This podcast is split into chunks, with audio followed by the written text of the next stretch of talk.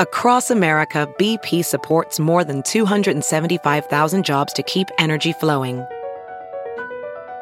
Jobs like updating turbines at one of our Indiana wind farms and producing more oil and gas with fewer operational emissions in the Gulf of Mexico. It's and, not or. See what doing both means for energy nationwide at bp.com slash investing in America.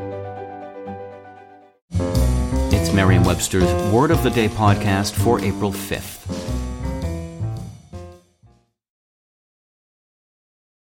Today's word is defile, spelled D E F I L E. Defile is a verb that means to march off in a line.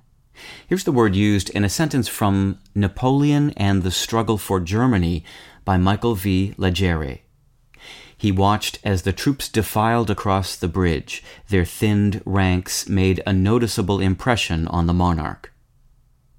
It's likely that when you hear the verb defile, what comes to mind is not troop movements, but rather something being contaminated or desecrated.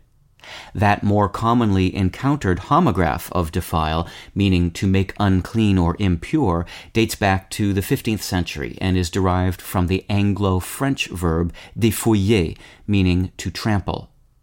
Today's word, on the other hand, arrived in English in the early 18th century. It's also from French, but derived from the verb défiler, formed by combining de with filer, which means to move in a column. Défiler is also the source of the English noun defile, which means narrow passage or gorge.